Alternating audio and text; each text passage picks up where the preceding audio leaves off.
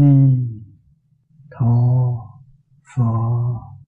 A Ni Tho Phật. A Ni Tho Phật. Xin xem phẩm Thế Chủ Diệu Nghiêm Kệ Tụng Chủ Dạ Thần, bài thứ 11.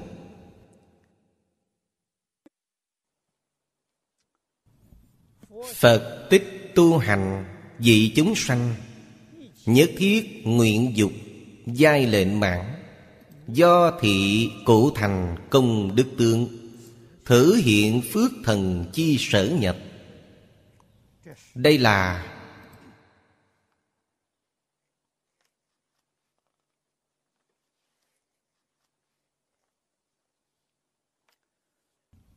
kệ tụng của Thị Hiện Tịnh Phước Chủ Dạ Thần, cũng là báo cáo tu học của Ngài.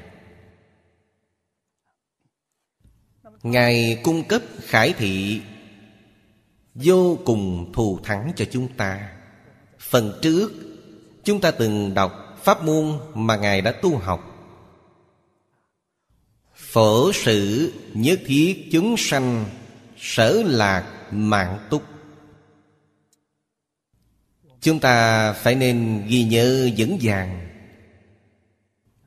Trong kệ tụng này đều đem sự tu nhân đắc quả này nói ra.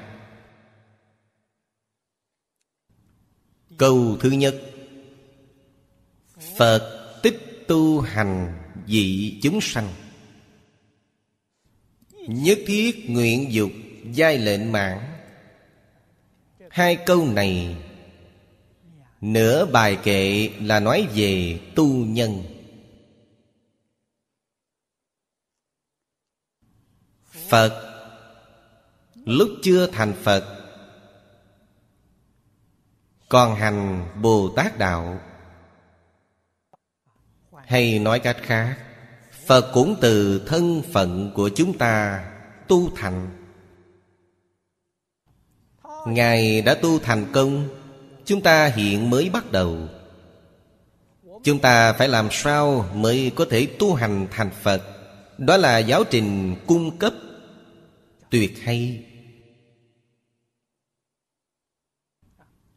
Câu đầu bảo chúng ta một nguyên tắc chung: vì chúng sanh quyết chẳng phải vì mình. Vì tất cả chúng sanh thì quả báo về mình. Câu thứ ba: do thị cụ thành công đức tương. Chúng ta xem những lời ghi chép trong kinh Phật nói Thích Ca Mâu Ni Phật 32 tướng tốt và 80 vẻ đẹp.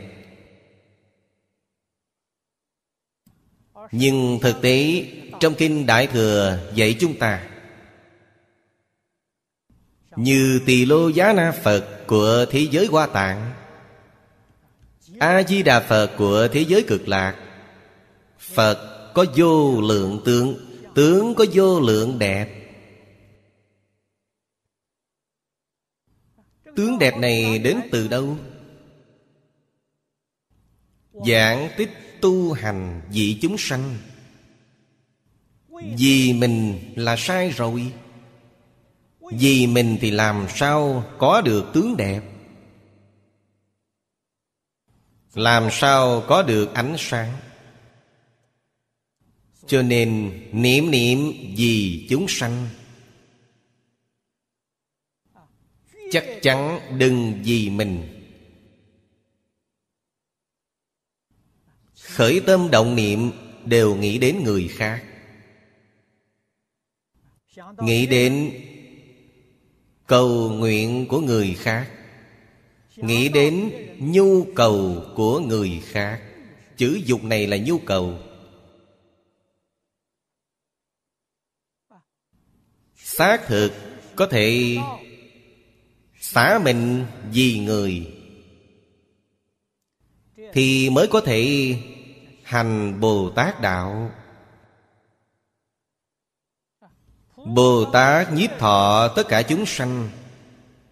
Danh từ trong kinh điển gọi là nhiếp thọ, nói bằng lời hiện đại đó là giao giảng với tất cả chúng sanh. Nhiếp thọ chính là giao giảng. Phật dạy 4 phương pháp. Thứ nhất chính là bố thí. Bố thí có thể khiến chúng sanh sanh lòng hoan hỷ. Cho nên tôi giảng kinh giảng đến tứ nhiếp pháp. Bố thí trong tứ nhiếp pháp chính là giao tiếp ứng xử mà thời nay nói. Mời khách nhiều, tặng quà nhiều. Bố thí trong tứ nhiếp pháp là ý nghĩa này. Mời khách nhiều, tặng quà nhiều. Chúng ta giao giảng với người, trước hết là xây dựng từ tình cảm. Đó là điều Phật gia nói: tiên dĩ dục câu khiên, hậu lệnh nhập Phật trí. Tóm lại, có giảng lai trước, tín nhiệm lẫn nhau trước, tình bạn giao hảo, rồi sau các vị mới nói Phật Pháp cho họ. Họ sẽ tin tưởng, sẽ tín thọ phụng hành. Nếu họ có thành kiến với các vị, không giảng lai với các vị không có cách chi độ họ được. Cho nên muốn giúp họ, trước hết nhất định phải xây dựng quan hệ cho thật tốt. Mỗi quan hệ bạn bè, điều này vô cùng quan trọng. Làm sao có thể biến bạn xấu thành bạn tốt? Đó là công phu.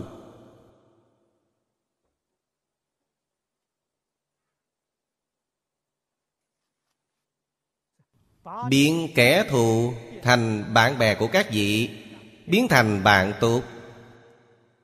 Như thế mới có thể hóa giải chiến tranh. Đối kháng quyết định không phải là cách. Hai bên đối kháng thì hy sinh đều quá lớn. Hơn nữa còn kết oán thù, đời đời kiếp kiếp, mãi mãi chẳng xong. Báo thù giết trả suốt vô lượng kiếp. Các vị nghĩ xem đau khổ biết bao nhiêu. Đây là chuyện người ngu si làm, quý không phải một người trí tuệ nên làm. Người có trí tuệ chắc chắn là hóa giải oán thù. Chính là oán thù của vô lượng kiếp cũng phải hóa giải nó. Dùng cách gì? Phật dạy cho chúng ta cương lĩnh tu học là phải dùng tâm chân thành, tâm thanh tịnh, tâm bình đẳng, tâm trí tuệ, đại từ đại bi để hóa giải. Thì không gì không thể hóa giải, khiến đối phương giác ngộ. Nếu muốn cho đối phương giác ngộ thì phải thỏa mãn nhu cầu của đối phương trước. Họ cần danh thì cho họ danh, họ cần lợi thì cho họ lợi. Họ cần gì, chỉ cần chúng ta đủ sức làm được thì chúng ta đều cho họ. Sau đó khiến họ quan sát kỹ càng,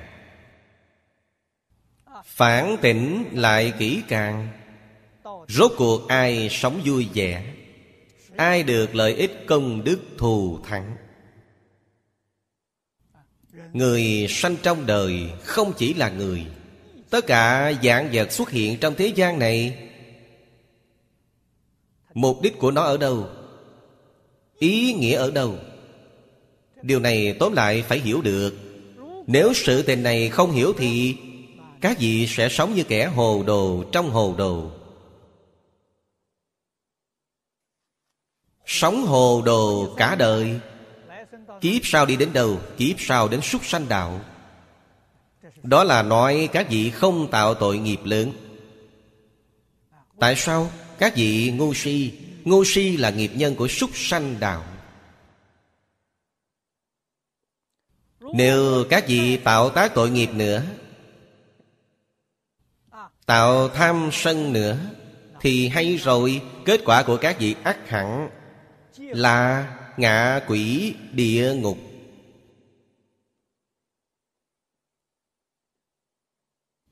Nhưng có người ngu si nào không tạo nghiệp tham sân?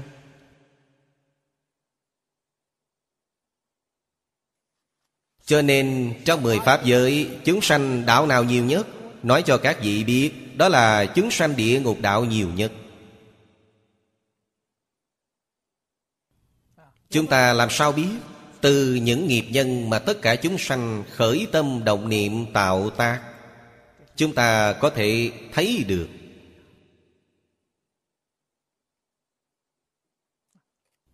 Bản thân ta tương lai chết đi, sau đó đi về đâu? Điều này tự mình phải rõ ràng. Không hẳn cứ đi hỏi người khác, tự mình rõ ràng, minh bạch.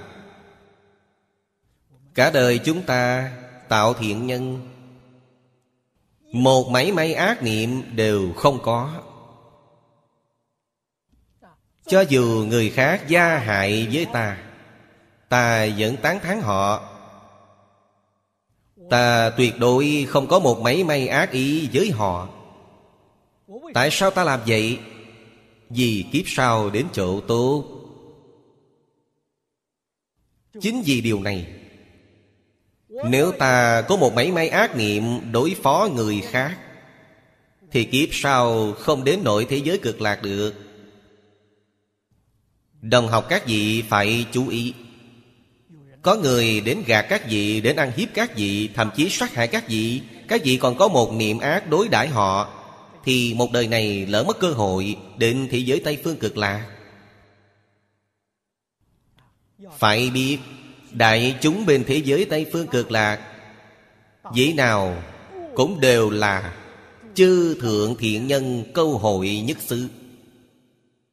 Họ không phải là thiện bình thường, là thượng thiện. Chúng ta phải tu chính mình thành thượng thiện, điều đó rất quan trọng. Gọi là thượng thiện thì mảy may ác niệm trong lòng đều không có. Đối với mọi người, mọi sự, mọi vật, chắc chắn không có ý nghĩ tự tư tự lợi, chắc chắn không có ý nghĩ tham sân si mạng. Thì chúng ta niệm Phật khẳng định giảng sanh thế giới cực lạc. Đó là điều chúng ta tìm kiếm, đó là điều chúng ta mong muốn được. Trong lòng chúng ta xen lẫn mảy may bất thiện, dù niệm Phật cũng không đi được. Đạo lý này phải hiểu. Tuyệt đối không phải các vị niệm Phật cả đời rồi mà tương lai không giảng sanh được.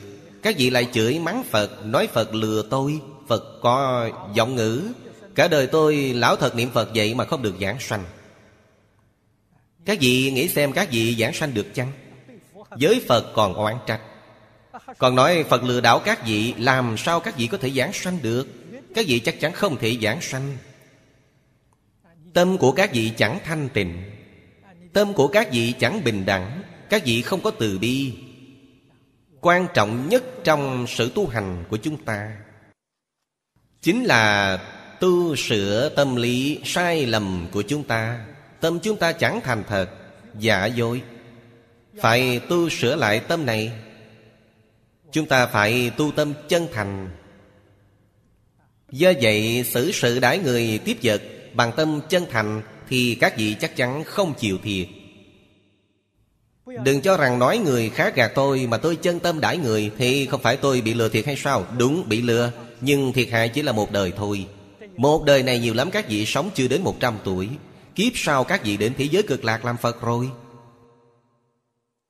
Một chút thiệt thòi này chẳng chịu nếm, thì kiếp sau còn phải luân hồi 6 nẻo,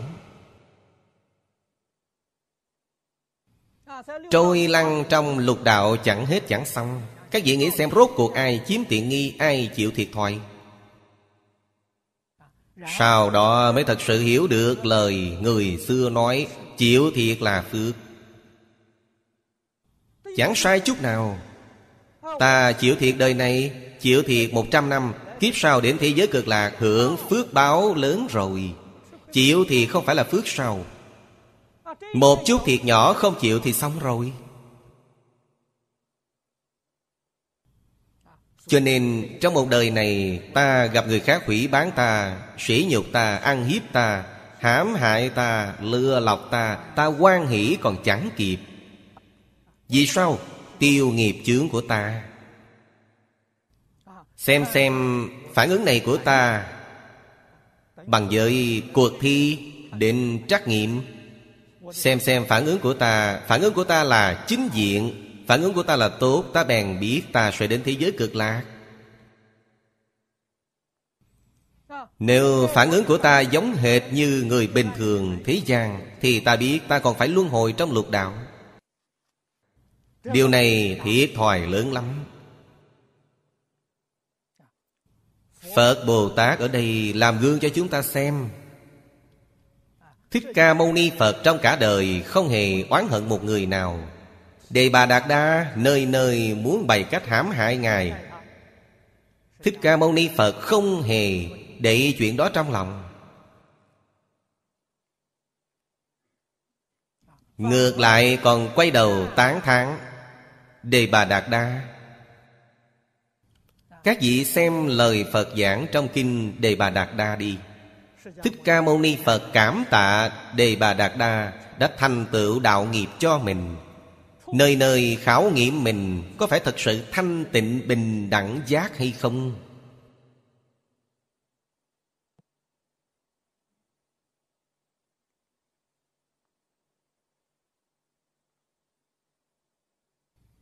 Tâm hành như thế, nói cho các vị biết là tự độ độ tha.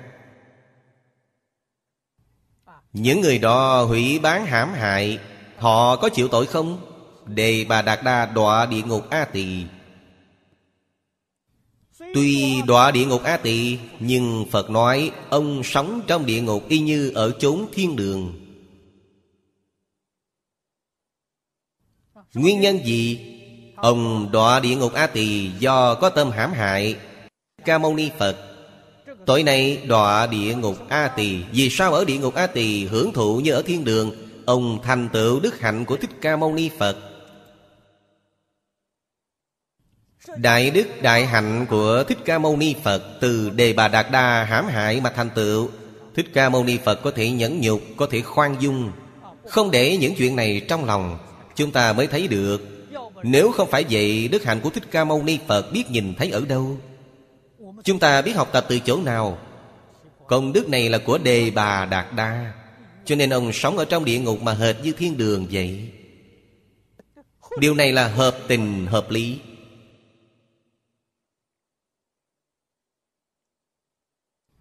Thầy một chuyện phải phân tích cho rõ ràng. Không thể chỉ nhìn một mặt. Các vị thường xuyên nhìn sai sự việc rồi. Hay nói cách khác, nếu Thích Ca Mâu Ni Phật cũng khởi tâm sân hận giống như người bình thường, thì Ngài phải đọa địa ngục A Tỳ chịu tội. Cho nên tự độ chính là độ tha. Thích Ca Mâu Ni Phật tự độ cũng độ luôn Đề Bà Đạt Đa. Tự lợi chính là lợi tha. Tự lợi lợi tha. Lợi tha tự lợi chính là một chuyện, chứ không phải hai chuyện. Cho nên chúng ta chắc chắn nếu không nhổ bỏ tận gốc ý nghĩ bất thiện, thì trong thuận cảnh phải đặc biệt cẩn thận. Nghịch cảnh tuyệt đối không có một niệm sân khỏe. Thuận cảnh tuyệt đối không có một niệm tham luyện. Các vị mà có một niệm tham luyện thì phiền phức đấy. Phải đời đời kiếp kiếp đền trả. Cho nên Phật dạy cho chúng ta dùng tâm bình đẳng, tâm đại từ bi. Từ bi là gì? Từ bi chính là ái tâm chân chánh. Trong ái tâm chân chánh không xen lẫn tự tư tự lợi. Ái tâm này gọi là từ bi. Nếu ái tâm này xen lẫn tự tư tự lợi vào trong thì nó không gọi là tâm từ bi nữa. Nó là tình yêu của người phàm. Tình yêu mà người phàm nói. Trong ái tâm của Phật Bồ Tát không có tự tư tự lợi, thuần túy là lợi tha. Cho nên không dùng danh từ ái mà đổi danh từ gọi là từ bi.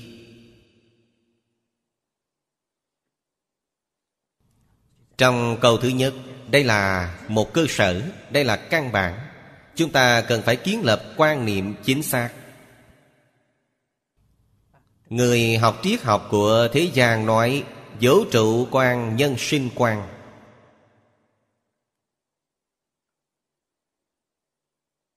Nhân sinh quan và vũ trụ quan trong câu thứ nhất đều bao quát cả trong đó. Phải hiểu được phạm vi của vị chúng sanh rộng lắm. Chúng sanh không phải chỉ con người. Phàm là chúng duyên hòa hợp mà sanh thì gọi là chúng sanh. Chúng duyên hòa hợp mà sanh bao gồm cả động vật, thực vật, khoáng vật. Chúng ta đã nói ngày nay đều là chúng duyên hòa hợp mà sanh. Hay nói cách khác, hai chữ chúng sanh đều bao quát hết tất cả mọi hình sắc của vũ trụ vào trong.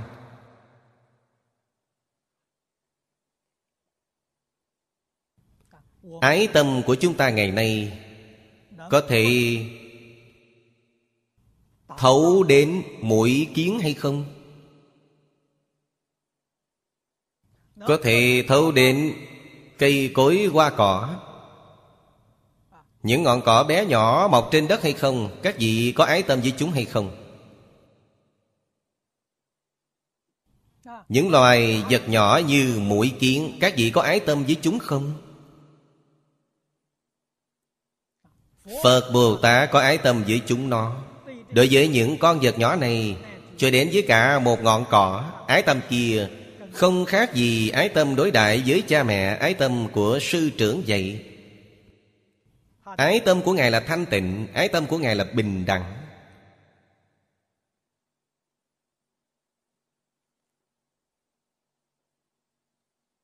Chúng ta có thể làm được không? Phải hiểu đạo lý này. Phải học tập điều này. Chúng tôi ngày ngày nói trong Bồ Tát Đạo. Trong Pháp Đại Thừa nói Bồ Tát tu hành đầu tiên là bố thí. Đầu tiên trong Tứ Nhiếp Pháp cũng là bố thí.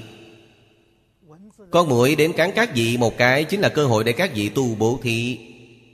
Các vị đuổi nó đi là các vị không chịu tu bố thí. Nó muốn đến xin một bữa ăn, các vị cúng dường tốt cho nó một bữa ăn là được. Nếu các vị đánh chết nó thì tội lỗi của các vị vô lượng. Chúng ta là một cá nhân, cũng là động vật, mỗi ngày cũng muốn tìm chút gì đó để ăn.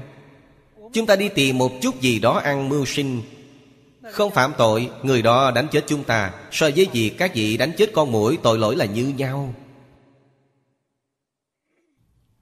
Chẳng chịu bố thí là tiếc rẻ, sang tham tiếc rẻ, nên các vị mới đuổi nó đi. Thật sự chịu bố thí, chịu cúng dường thì các vị nên để nó ăn no.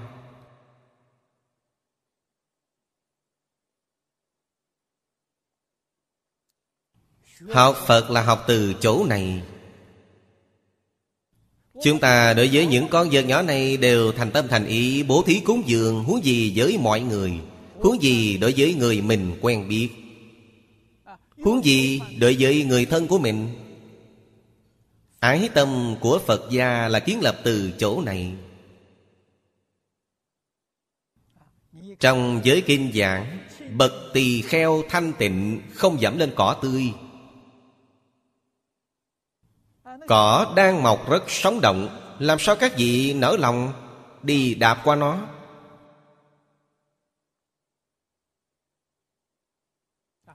Phật thuyết pháp hợp tình hợp lý. Nếu chỗ này không có đường, nhất định phải băng qua nó thì có thể. Nếu có đường thì các vị nhất định phải đi vòng qua đường. Các vị không được dẫm lên cỏ tươi. Các vị đạp cỏ tươi là các vị không tôn trọng nó, bằng với nói các vị ăn hiếp nó. Người khác ăn hiếp chúng ta không thích. Chúng ta ăn hiếp cỏ, cỏ cũng không thích. Đạo lý như nhau thôi.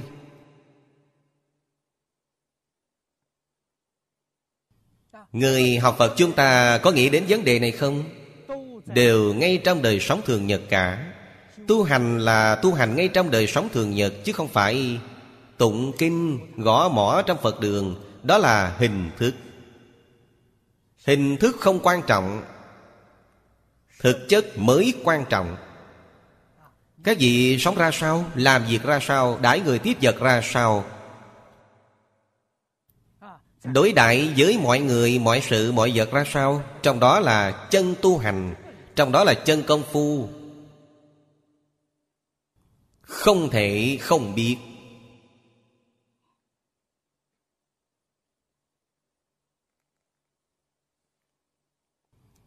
Nguyện của chúng sanh rất nhiều, dục cũng rất nhiều. Trong nguyện có ác nguyện, tranh danh đoạt lợi là ác nguyện. Trong dục cũng có ác dục. Thiện ác nhất định phải phân biệt rõ ràng. Phật Bồ Tát thành tựu thiện nguyện, thiện dục của tất cả chúng sanh, chứ tuyệt đối không giúp họ thỏa mãn ác nguyện, ác dục. Đó là tạo tội nghiệp. Cho nên lời chư Phật Bồ Tát dạy giống hệt cổ thánh tiên hiền Trung Hoa. Làm nên cái đẹp cho người chứ không nên cái xấu cho người. Điều này phải hiểu được. Các vị đừng thấy trong này nói nhất thiết nguyện ồ được họ làm chuyện xấu ta cũng giúp họ. Thế là sai rồi. Thiện ác trong đó cần phải phân biệt. Nhân quả phải phân biệt. Ta giúp họ trồng nhân gì, tương lai quả báo như thế. Nếu quả báo bất thiện, ta không thể giúp họ. Cho nên không được thỏa mãn tham sân si của chúng sanh. Không thể thỏa mãn điều đó cho họ.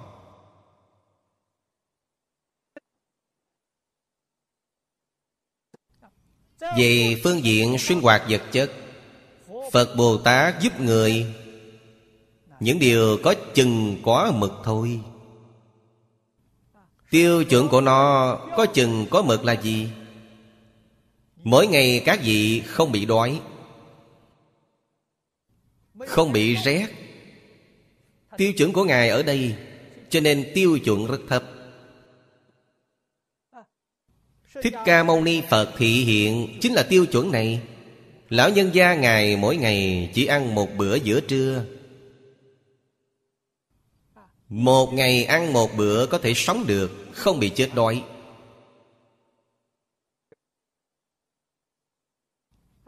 Ba y một bát thì ba y đó các vị có thể không chịu gió lạnh là được rồi. Quyết không giúp đỡ lòng tham của các vị.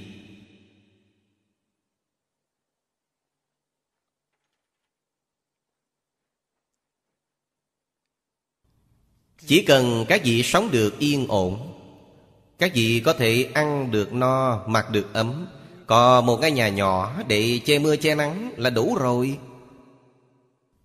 Nhục thân này có thể sống được.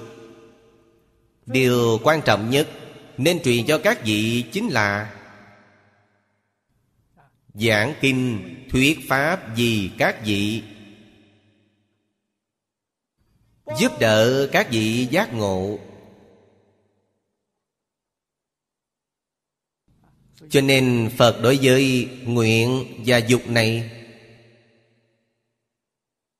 mấu chốt nằm ở đây, giúp đỡ các vị giác ngộ, nâng cảnh giới của các vị lên. giúp các vị đoạn phiền não, giúp các vị khai trí tuệ.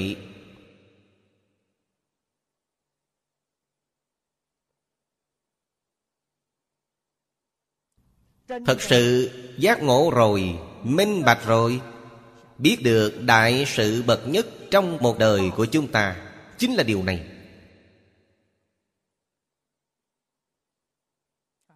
Tuyệt không xem trọng sự hưởng thụ đời sống vật chất của cuộc đời ta, không xem trọng những điều đó. Những điều đó là phước báo. Cho dù có phước, ta cũng không hưởng. Tại sao? Người thế gian khổ quá nhiều. Phước báo của ta phải cùng hưởng với tất cả những người khổ nạn. Điều này hay. Ấn Quang Đại Sư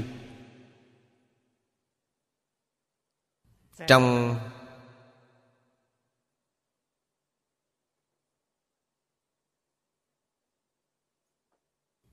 văn sau đối với những người tu phước, tích công lũy đức của Trung Hoa, quá khứ Ngài chỉ tán thán 3 người. Trong 3 người có 2 vị chúng tôi biết. Một vị là Khổng Lão Phu Tử, vị thứ hai là Phạm Trọng Yên. 2 người này chúng tôi biết. Người thứ ba Ngài viết chúng tôi không rõ. Đó là Diệp Trạng Nguyên đầu thời Mãn Thanh.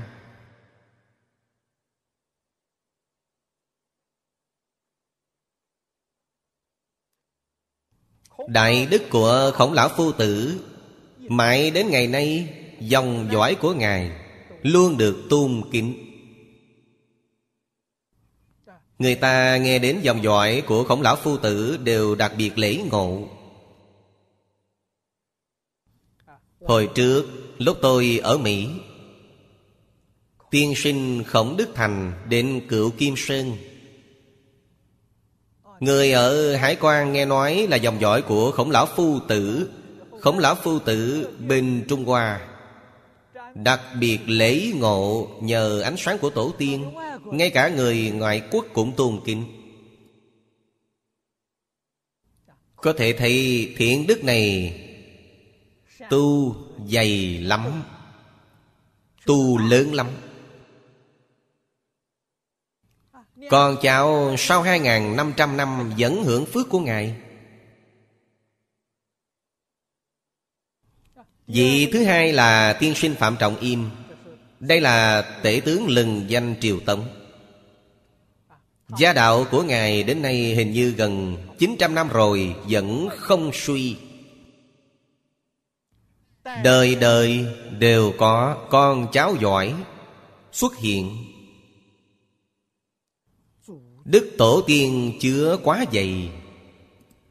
Phạm Trọng Im làm đến nguyên soái, làm đến tể tướng, phúc quý đến cực điểm. Trong truyện ký chúng ta xem thấy đời sống của Ngài, cả đời Ngài sống như bình dân.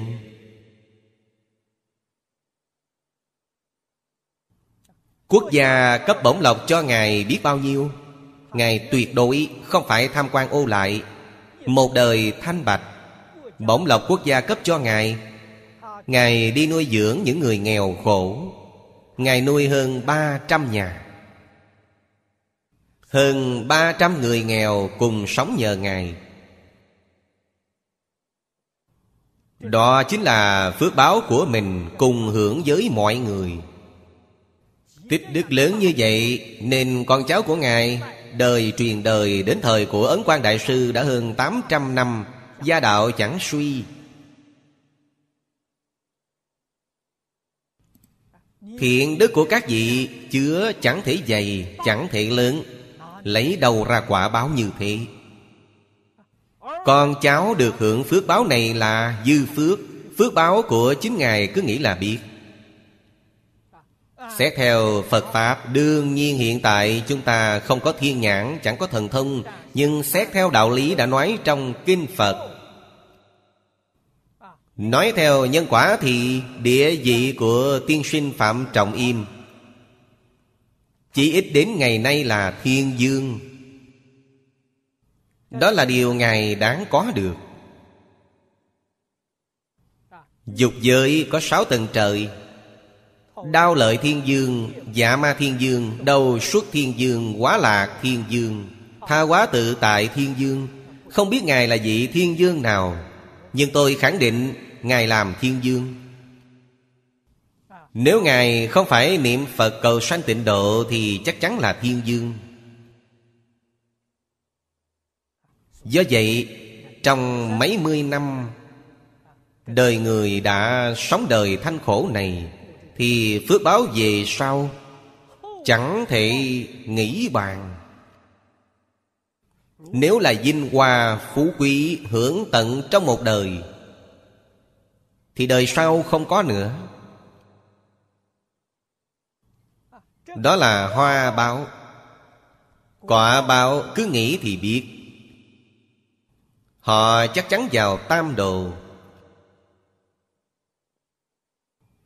Con cháu của Khổng lão phu tử, con cháu của Phạm Trọng Im hay vậy. Đó là hoa báo. Quả báo chắc chắn thù thắng hơn. Quả báo là bản thân Ngài. Khẳng định chí ít là thiên dương dục giới, thiên dương của 6 tầng trời dục giới. Cho nên với thiện nguyện, dục vọng tốt của tất cả chúng sanh, chúng ta phải toàn tâm toàn lực giúp đỡ họ, thành tựu cho họ. Thiện nguyện, thiện dục này là gì? Không phải vì chính mình mà vì chúng sanh. Vì mình là tư, vì mình là ác.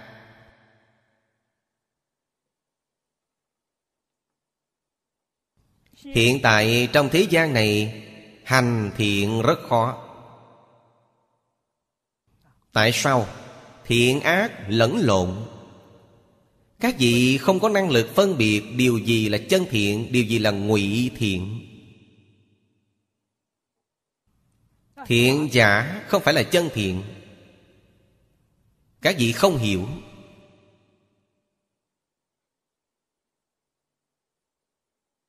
Chúng ta sống trong thế gian này không có trí tuệ phân biệt.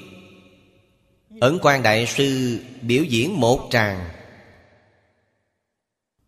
Chúng ta cẩn thận quan sát từ chỗ này thì thể hội, chúng ta hiểu rõ thôi.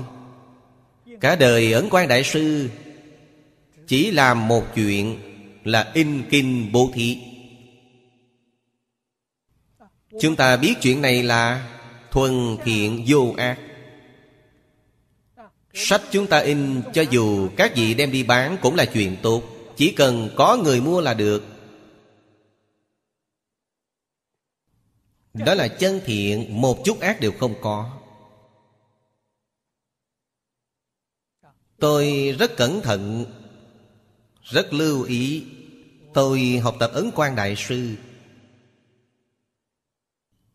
Cho nên ngay trong một đời này, tôi làm một chuyện để cúng dường 10 phương, đó là in kinh.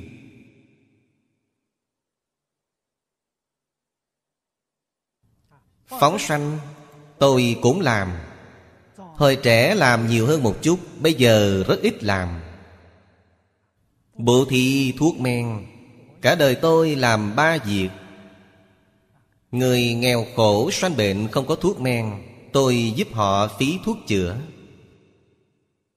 Nhưng 90% là dùng vào in kinh. Phóng sanh với bố thí thuốc men đại khái chỉ chiếm 10% thôi. Số lượng rất ít. Hiện tại khoa học kỹ thuật phát đạt, không chỉ in sách, chúng tôi chế tác CD, VCD, băng thu hình, băng thâu âm,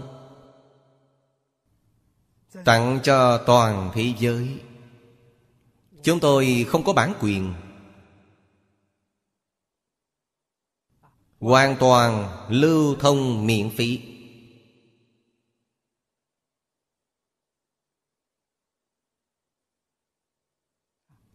Số lượng chính chúng tôi không tài nào tính đếm nổi.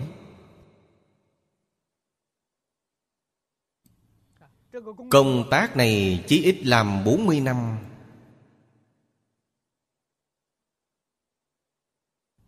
Cho nên lưu thông đến toàn thế giới.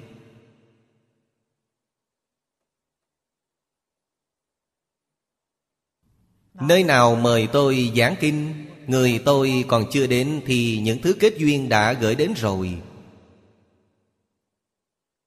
Năm ngoái ở Malaysia,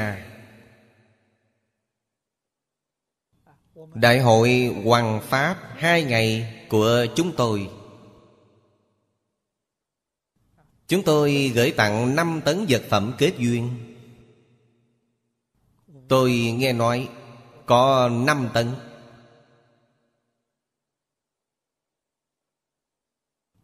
Kết duyên ở chúng ấy 2 ngày.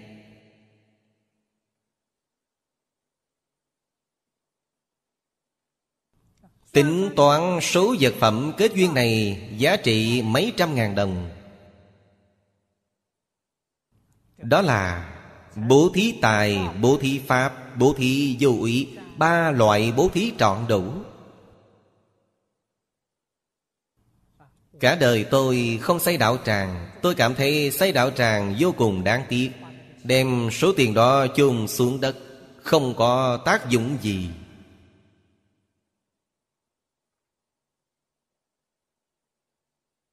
Tôi đem tiền in thành sách, làm VCD gửi đến toàn thế giới. Mỗi người đều có được. Người xem được thọ dụng, người nghe được thọ dụng. Vậy là họ được điều tốt thật sự. Chúng ta phải đem Phật Pháp đưa đến gia đình của mỗi cá nhân, đưa đến tay của mỗi cá nhân. Phải làm chuyện này. Đó là lợi ích chân thật. Đó là chân chánh vì chúng sanh. Hiện tại khoa học kỹ thuật tiến bộ rất nhanh. Bây giờ đã phát minh trong điện thoại có màn hình chiếu. Tương lai màn hình chiếu trong điện thoại cỡ nhỏ chính là máy truyền hình. Máy truyền hình nhỏ trên tay họ, truyền hình toàn thế giới có thể thu vào điện thoại xem. Thứ sản phẩm này đã tạo ra rồi. Cho nên chúng tôi bèn nghĩ, chúng tôi làm sao có thể đem thông điệp giảng kinh này cũng có thể quảng bá trên đài truyền hình. Họ dùng điện thoại di động bất luận ở đâu, họ đều có thể xem được, đều có thể nghe được âm thanh. Chúng tôi dùng thứ này hoằng pháp, cần chùa chiền làm gì? Nơi giảng kinh thuyết pháp của chúng tôi lớn thế này là được, là đủ rồi. 1 dàn máy chiếu cho toàn thế giới. Chúng tôi ở đây giảng chiếu đồng bộ đến nước Mỹ. Cho nên thính chúng không chỉ mấy người các vị đâu. Ở Mỹ, ở Hồng Kông, ở Đài Loan, ở Úc Châu, họ đều thu xem được đồng thời.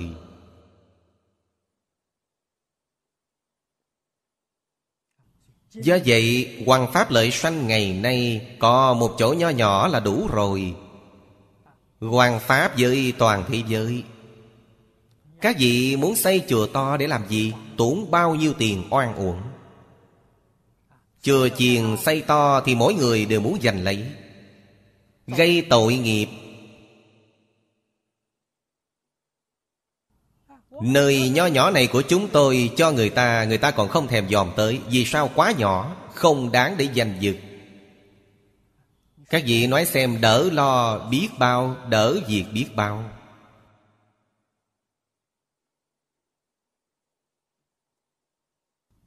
Bây giờ có mấy quay phim, có thể du lịch cùng với chúng ta. Bất cứ nơi nào đều có thể đăng lên mạng, liên hệ với toàn thế giới. Chúng tôi ngày nay cũng có thiết bị này, nhưng thiết bị này 2-3 năm nữa vẫn có thể sẽ tiến bộ hơn nữa. Bất luận đi du lịch đến đâu, lên rừng xuống biển, chúng ta có thể đem máy này, toàn thế giới đều có thể xem được. Thiết bị này ngay cả căn nhà nhỏ cũng không cần. Chúng ta phải hiểu tận dụng khoa học kỹ thuật, phải dùng phương pháp khoa học kỹ thuật truyền bá Phật Pháp đến mỗi chúng sanh của thế giới. Đây là khải thị của Ấn Quang Đại Sư cho chúng ta.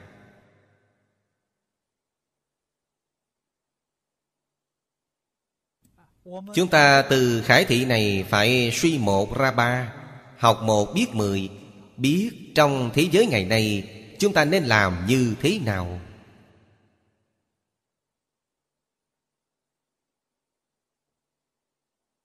Chúng tôi không cần đạo tràng, chúng tôi không cần tín đồ, không cần điều gì hết. Tâm chúng tôi nhiều thanh tịnh, không có quái ngại, không có lo âu. Người thời nay nói áp lực rất nặng, chúng tôi không có áp lực. Mục đích sống là tự do, vui vẻ. Chúng tôi thật sự có được. Ý nghĩa đời sống là chung sống, hòa thuận, hoan hỷ với tất cả chúng sanh.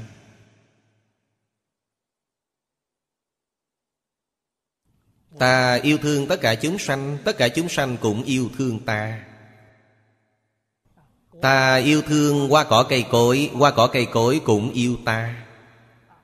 Nó mọc lên đặc biệt sum suy, hoa nở đặc biệt tốt, đặc biệt thơm. Chúng ta tôn trọng lẫn nhau, kính mến lẫn nhau.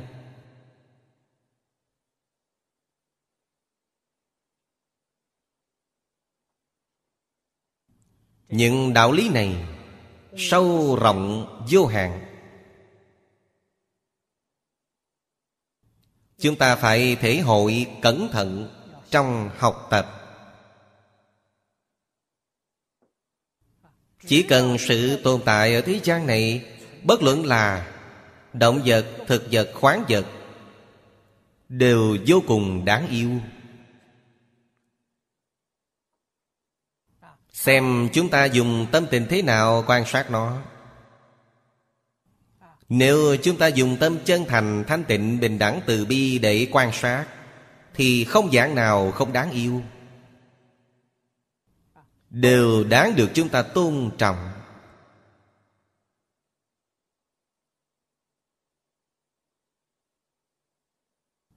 Chúng ta giúp đỡ lẫn nhau,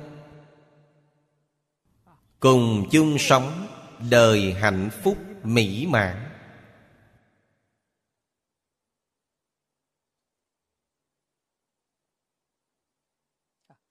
Thỏa mãn thiện nguyện, thiện dục, dục vọng tốt của tất cả chúng sanh.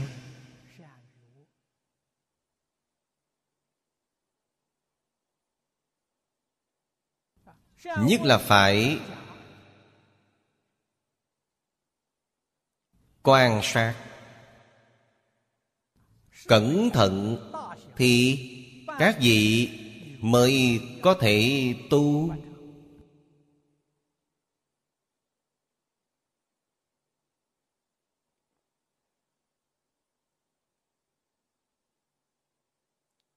Thiện đức viên mãn,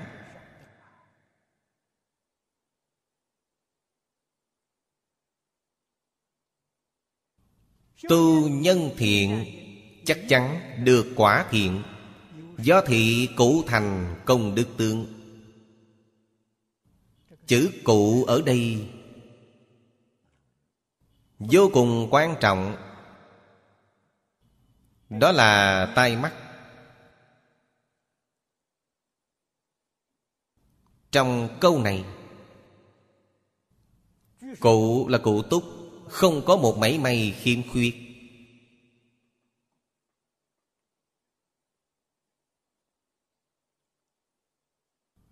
Trong câu này đều bao quát, chính là y chánh trang nghiêm.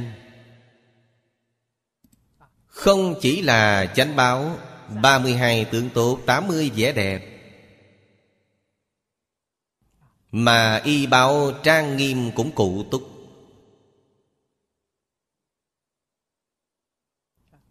Trong Kinh Hoa Nghiêm chúng ta thấy y chánh trang nghiêm của Tỳ Lô Giá Na Phật.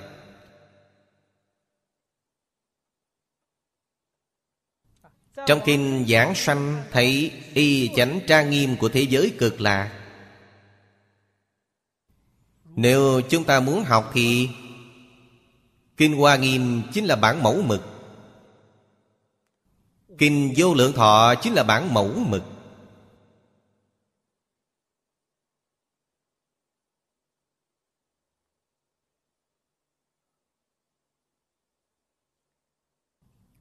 A Di Đà Phật làm thế nào trang nghiêm thế giới Cực Lạc?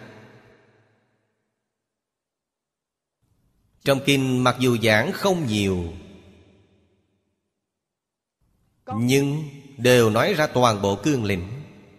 Chi tiết nằm trong Đại Phương Quảng Phật Hoa Nghiêm Kinh. Kinh Hoa Nghiêm giảng chi tiết lắm. Kinh Vô Lượng Thọ chỉ nói cương lĩnh. Mỗi một điều cương lĩnh trong Kinh Vô Lượng Thọ, các vị muốn biết cho thấu triệt, biết cho cặn kẽ, thì các vị không thể không đọc Kinh Hoa Nghiêm. Cho nên Kinh Hoa Nghiêm là chú giải của Kinh Vô Lượng Thọ.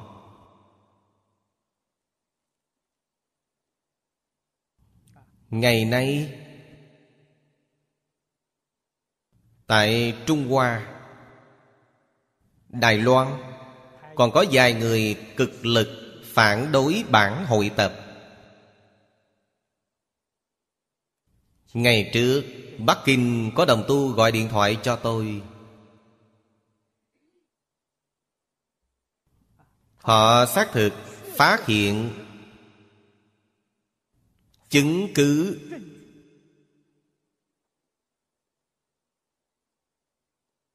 là Ấn Quang Đại Sư tán thán bản này. Tôi nói nếu đem chứng cứ này đến thì quá tốt rồi.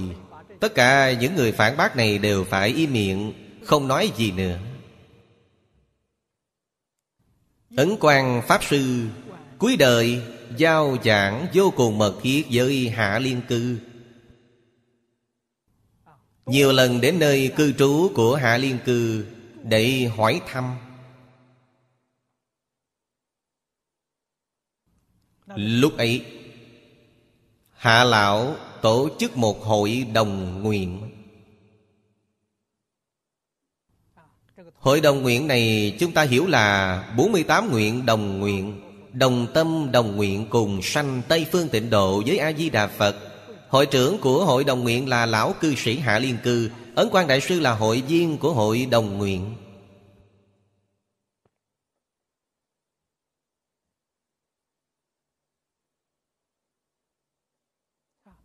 Mà lúc Ấn Quang Đại Sư giảng sanh, Hạ Liên Cư gửi cho một bước đối liễn. Hai câu trong bước đối liễn này là hai câu Hạ lão hội tập trong Kinh Di Đà. Do đó có thể biết, thuở ban đầu tôi cho rằng bản hội tập của Hạ lão, Ấn lão chưa xem được, nhưng hóa ra ngài đã xem. Bản hội tập của Kim Di Đà ngài cũng xem được. Cho nên sự thật cuối đời các ngài có giáo giảng mật thiết như thế, khẳng định bản hội tập này xác thực đã được Phật ấn chứng là bộ kinh đệ nhất trong thời kỳ mạt Pháp 9.000 năm. Tương lai tất cả kinh điển đều diệt tận rồi, kinh này vẫn còn lưu lại thế gian 100 năm. Đây chính là điều giống như trong bài tựa của lão cư sĩ Mai Quang Hy đã nói,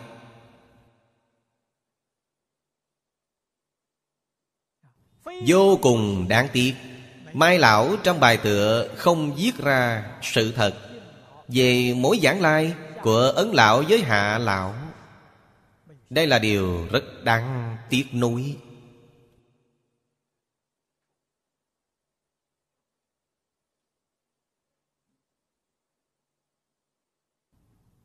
Hồi trẻ, trong lòng chúng tôi cứ nghĩ rằng Hạ lão cư sĩ là bậc tái lai, quyết không phải người phàm. Đây là điều chúng tôi khẳng định. Bây giờ mọi người biết Ấn Quang Đại Sư là Đại Thế Chí Bồ Tát tái lai. Chúng tôi tin tưởng Hạ lão nếu không phải A Di Đà Phật tái lai thì chắc chắn là Quán Thế Âm Bồ Tát tái lai. Vì sao? Không phải người như thế thì không có cách gì hội tập kinh này được hoàn mỹ vậy. Hai bản hội tập trước kia nếu chúng ta đối chiếu lại thì quá rõ ràng rồi. Hội tập của Dương Long Thư Triều Tống và hội tập của Ngụy Mạc Thâm Triều Thanh kém hơn so với bản này quá xa. Không phải chuyện người phàm có thể làm được. Cho nên phê bình bản hội tập, phản đối bản hội tập. Chúng ta biết đây là chúng sanh đáng thương xót. Nghiệp này tạo nên rất nặng, đoạn pháp thân tuệ mạng của người, quả báo đều ở trong địa ngục A Tỳ. Các vị nếu thật sự nói bản hội tập không tốt, bản nguyên dịch tốt, được thôi, các vị đi giảng. Các vị ra Hoàng Dương ra giảng đi, giảng cho mọi người chúng ta đều phục là chuyện tốt. Bản thân vừa không chịu giảng, vừa muốn hủy bán người khác, tội này tạo nặng lắm.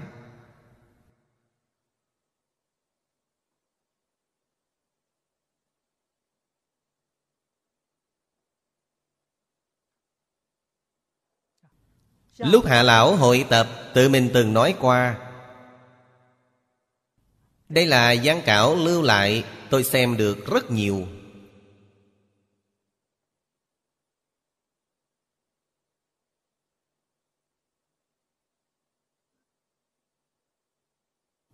Ngài nói rất rõ ràng, hy vọng bản của Ngài có thể dẫn dắt tất cả đồng học có tu Tịnh Tông đều nghiêm chỉnh đọc 5 loại bản nguyên dịch. Tung ngoại nhữ ngọc, lời nói này vô cùng khiêm hạ.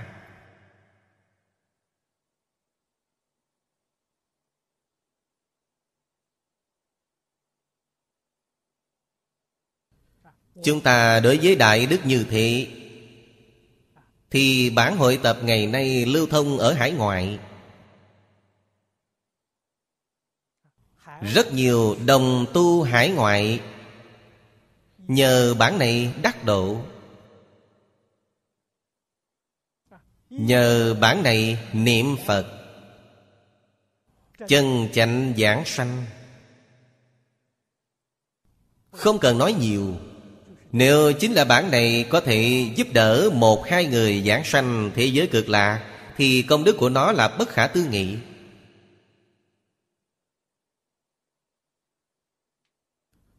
Hướng chi có thể phổ độ tất cả chúng sanh.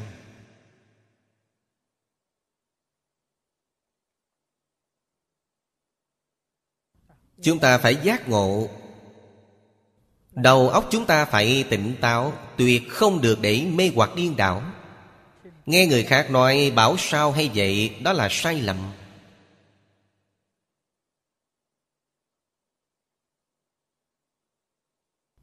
Trong thời đại này, Hoằng Dương bản này không dễ.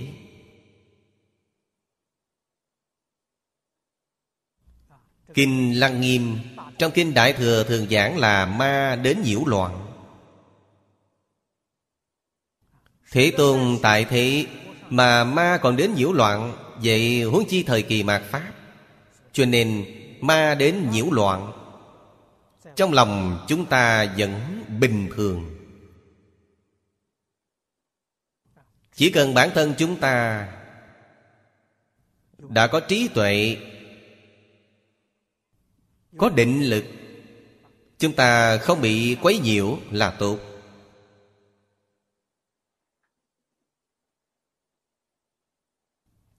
Cho nên do thị cụ thành công đức tướng.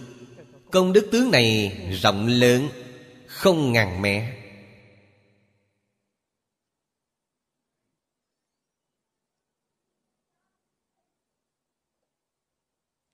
Ở chỗ này thuận tiện nói sơ lược hai chữ công đức này với các vị. Công đức không giống với phước đức.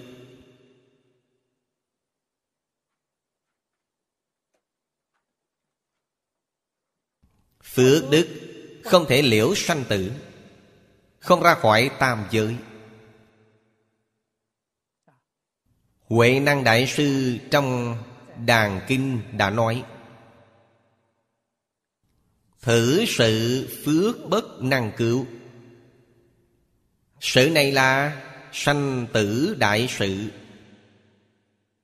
là đại sự xuất ly lục đạo luân hồi. Về chuyện này thì phước không thể cứu. Tu phước báo lớn đi nữa đều không thể thoát ly lục đạo luân hồi.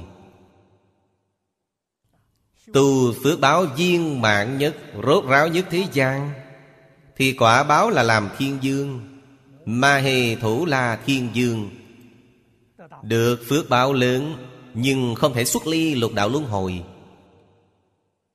Xuất ly lục đạo luân hồi cần gì? Công đức. Nhưng các vị phải rõ ràng, thùng đặt trong chùa gọi là công đức sương thì cái đó không phải đâu. Đó là dẫn lầm người ta. Đó không phải là công đức, cái đó là phước đức. Có vài nơi viết nó là phước điền sương là chính xác. Đó là đúng. Phước điền sương không có công đức.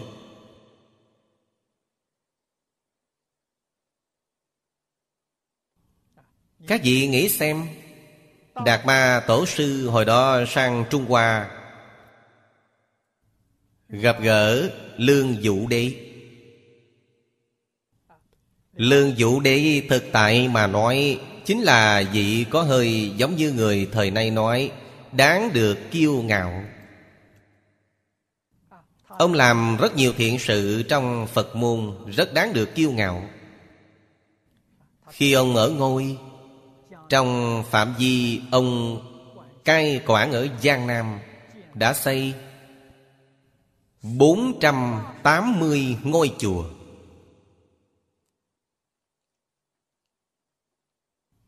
Trong thơ cổ có câu: Nam triều tứ bách bát thập tự, do vua xây đấy.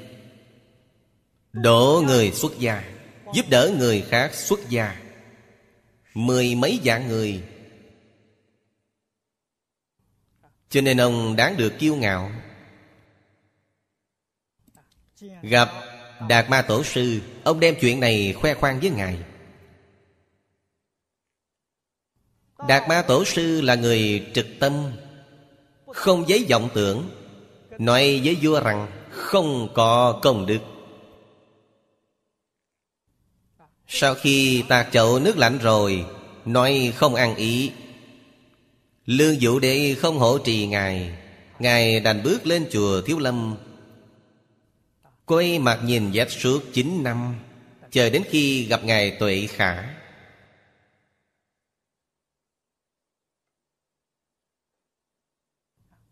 Nếu lúc đó Lương Vũ Đế hỏi ông, tôi làm nhiều vậy, phước báo của tôi lớn hay không? Chắc chắn Ngài sẽ nói phước báo của ông rất lớn. Câu ông hỏi là ta có công hay không? Công đức của ta lớn hay không? Không có công đức. Đó không phải là công đức.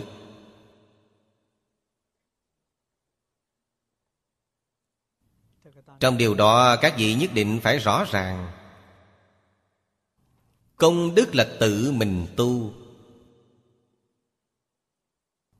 Các vị có một phần công phu, các vị mới có một phần thu hoạch. Công đức là gì? Giới định tuệ là công đức. Nhân giới đắc định. Giới là công, định là đức. Các vị tu giới đắc định, nhân định khai tuệ. Tu định có công, khai tuệ là đức. Cho nên trong kinh Phật thường nói lửa thiêu rừng công đức. Lửa là gì? Tâm sân khỏe, nổi cơn nóng. Một cơn nóng giận, các vị nghĩ xem, giới định tuệ đều không có. Cho nên công đức quá khó, quá khó. Nếu các vị hỏi công đức của các vị thì phải hỏi từ lúc nào các vị không còn nổi nóng đến hiện tại tu giới định tuệ. Đó là công đức của các vị. Nếu sáng sớm nổi chút nóng giận thì công đức của các vị chỉ có mấy tiếng thôi. Lúc sắp mạng chung nổi nóng là xong rồi, xong hoàn toàn. Cho nên trong sức chung tu tri, sức chung tân lương, tại sao lại cảnh báo khuyên răn đại chúng thận trọng? Người lâm chung trong 8 tiếng đồng hồ chớ đụng chạm họ. Thân họ nằm trên giường đều không thể đụng chạm giường. Sợ điều gì? 8 tiếng thần thức của họ chưa lìa khỏi. Họ có tri giác. Các vị đụng chạm họ, họ khởi tâm sân khỏe là công đức của họ tiêu tùng.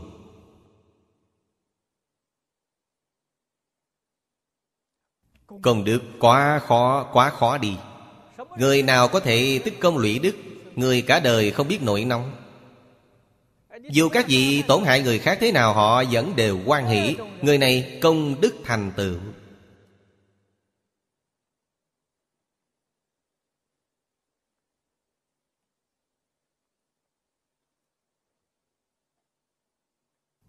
Cho nên chúng ta đối với người hiểu lầm,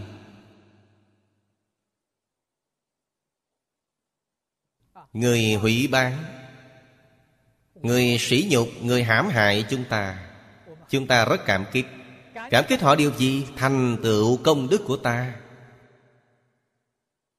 Họ tổn hại với ta, ta hoàn toàn không để trong lòng. Ta mảy may không bị ảnh hưởng.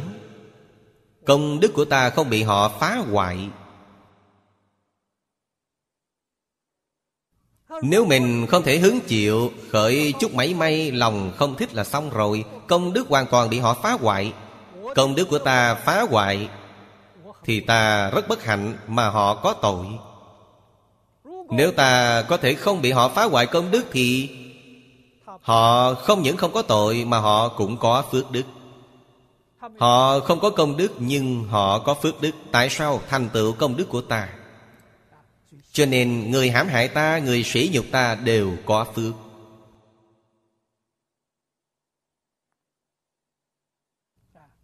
Tội họ có hay không? Họ cũng có. Tội với phước gộp chung. Điều này các vị phải hiểu. Họ hướng ác ý với ta, đó là họ tạo tội. Nhưng họ thành tựu nhẫn nhục ba la mật của ta là họ có phước. Giống hệt như Đề Bà Đạt Đa đối với Thích Ca Mâu Ni Phật vậy. Một phần tội kia đọa địa ngục A Tỳ, nhưng một phần phước thì vẫn hưởng phước trong địa ngục, vẫn không chịu tội. Cho nên các vị mới hiểu tự độ chính là độ tha. Bản thân chúng ta lúc không thể nhẫn nhục là tự mình, vừa hại người rồi. Cho nên muốn phổ độ chúng sanh phải thành tựu công đức tướng viên mãn, chứ không phải cục hạn, thì đó là viên mãn.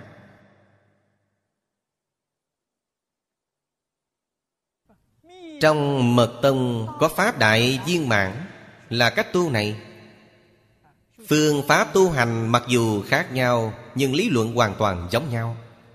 Trong hiển giáo cũng là đại viên mãn. Bài kệ này chính là dạy chúng ta tu đại viên mãn. Hiển mật là một, chẳng phải hai. Chúng ta không thể không hiểu đạo lý này.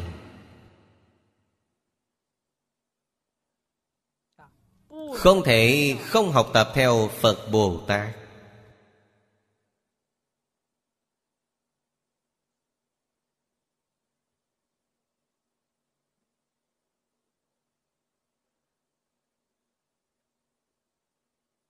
Sự tình này nói thì dễ, làm thì khó. Nhưng không thể không làm, không thể sợ khó. Nói thành thật thì sự tình này không phải cầu người. Cầu người khó, người xưa nói cầu người khó, lên trời khó. Sự tình này cầu mình, chứ không phải cầu người khác.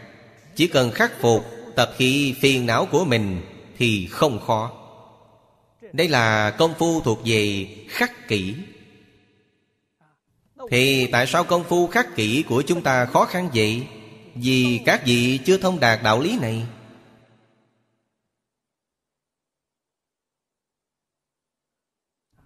Chưa rõ ràng đạo lý nên khó làm. Tại sao ta phải làm như thế? Người ta ác ý với ta như vậy, tại sao ta phải đối tốt với người? Các vị không hiểu đạo lý này.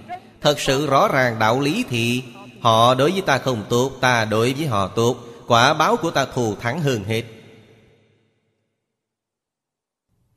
Vừa giảm nhẹ khổ nạn của họ, vừa thành tựu chính mình còn giúp được họ. Các vị nhìn xem tốt biết bao, viên mãn biết bao. Quý không phải người này không tốt nên ta phải hại họ, ta còn phải giúp hắn ư? Ý nghĩa này sai rồi, giúp họ chứ. Mặc dù họ chịu khổ chịu nạn, vẫn hy vọng họ giảm nhẹ khổ nạn một chút. Chuyện tốt. Đến tương lai mình thành Phật rồi, họ sẽ là học trò của các vị. Phật chẳng độ người vô duyên. Những người này có duyên với ta. Thiện duyên hay ác duyên cũng đều là duyên. Chỉ cần có duyên là ta phải nên giúp đỡ họ. Cho nên phải ghi nhớ, chúng ta sống trong thế gian này, mục đích là nâng cao cảnh giới của mình lên. Đó chính là tự độ trong Phật Pháp giảng. Muốn giúp đỡ tất cả chúng sanh thì đặc biệt là giúp họ chuyện ác làm thiện, chứ tuyệt đừng hiềm bỏ người ác. Sự tình này quả thật là khó. Quan niệm của người bình thường rất không dễ chuyển đổi. Nghe lời tôi nói thì có phản cảm. Tịnh Không Pháp Sư, ông dạy tôi điều gì khác tôi còn chịu được, chứ đi dạy điều này thì chạy cho nhanh, khỏi nghe ông nữa. Họ bỏ đi. Nhưng đây là pháp chân thật, đây là pháp đại lợi ích, là Phật Pháp chân chánh thuần chánh. Người sơ học thông thường chỉ có thể chấp nhận Phật Pháp giả lộn, chứ thuần chánh thì họ chịu không nổi. Cho nên đối với một vài lão đồng học, Các vị đã học 10 năm, 20 năm rồi, đã nên chấp nhận được sự thuần chánh. Đừng xen nửa điều giả vào trong. Đó là đầu tư cái tốt của các vị, làm biện pháp tiếp dẫn kẻ sư cư. Hiện tại không nên dùng phương pháp trước đây nữa, nhất định phải tu thuần chánh, Phật pháp thuần chân. Tự mình dần dần nghe những lời này, cẩn thận suy nghĩ, bình tĩnh quan sát thì các vị minh bạch thôi.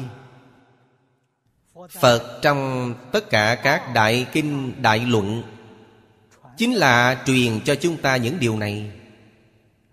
Từng câu đều là chân thật, từng chữ đều là chân thật, chữ chữ câu câu hàm vô lượng nghĩa.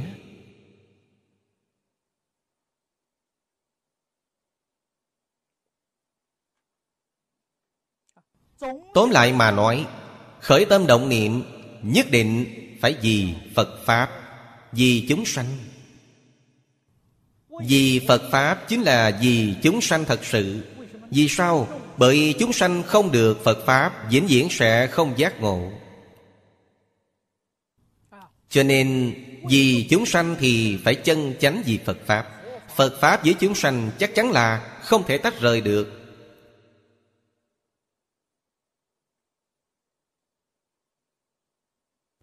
Chúng là một thể. Đại sự bậc nhất vì chúng sanh chính là giúp chúng sanh phá mê khai ngộ. Phải khiến chúng sanh giác ngộ thì không dùng Phật pháp thì không có phương pháp thứ hai. Chỉ có Phật pháp Đại Thừa mới có thể khiến chúng sanh giác ngộ triệt để, giác ngộ viên mãn. Điều này chúng ta không thể không biết.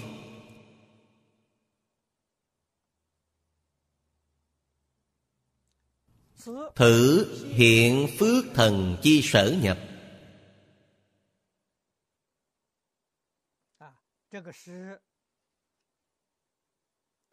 Vị Tôn Bồ Tát này, Ngài dùng thân phận thần chủ đêm, danh hiệu của Ngài gọi là Thị Hiện Tịnh Phước. Danh hiệu của Ngài chúng ta phải ghi nhớ. Chúng ta đối với thế gian, từng giờ từng phút, mọi lúc mọi nơi, đối người đối sự đối vật, chúng ta phải thị hiện phước thanh tịnh.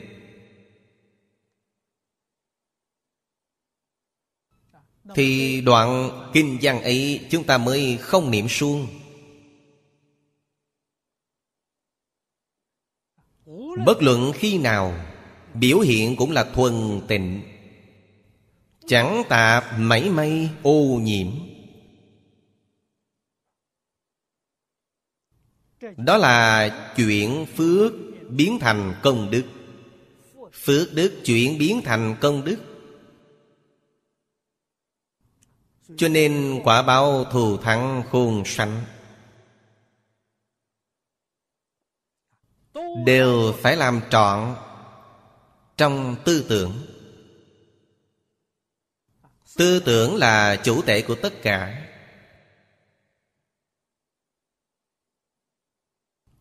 Tâm các vị thanh tịnh thì thân thanh tịnh, thân tâm thanh tịnh thì cảnh giới thanh tịnh. Vậy chúng ta thấy mọi người, mọi sự, mọi vật đều có thể sanh lòng hoan hỷ.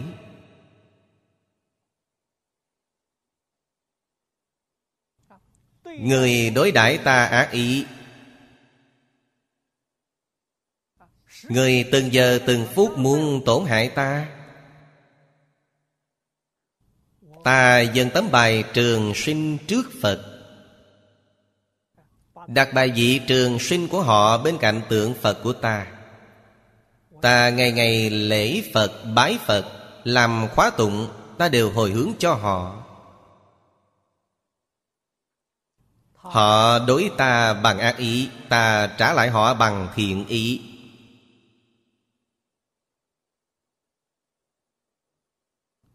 Quyết không dùng ác ý để đáp trả họ, là thành tựu tịnh phước chính mình, thành tựu đức tướng thù thắng viên mãn chính mình. Hà tất làm người ác, hà tất phải đi báo thù.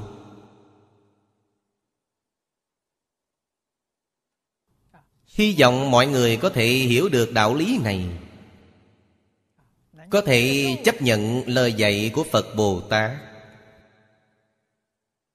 ngay trong một đời này thành tựu công đức chân thật của mình. Đoạn này chúng ta giảng đến đây. Đoạn lớn về chủ dạ thần đã giảng viên mãn rồi. Đoạn sau sẽ giảng chủ phương thần. A Di Đà Phật. A Di Đà Phật. A Di